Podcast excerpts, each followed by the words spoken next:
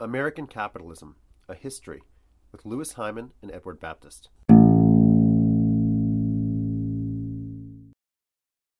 John Adams, you know, soon to be president, wrote to his wife Abigail in 1774 about a recent event that he had while traveling during these events. He stopped at an inn and he inquired at this inn, a certain Mrs. Huston's inn. He said, Is it lawful for a weary traveler to refresh himself with a dish of tea provided it has been honestly smuggled and paid no duties at all? Now, Mrs. Huston didn't appreciate the meaning of honestly smuggled. No distinctions mattered to her. Tea was tea. And if you drank it, you were un American. And so she replied to John Adams No, sir. We have renounced all tea in this place.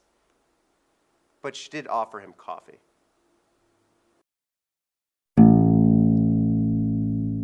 For more information, go to edX.org and look for American Capitalism, a History with Louis Hyman and Edward Baptist.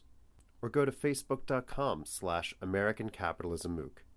This podcast has been brought to you by Cornell X from Cornell University.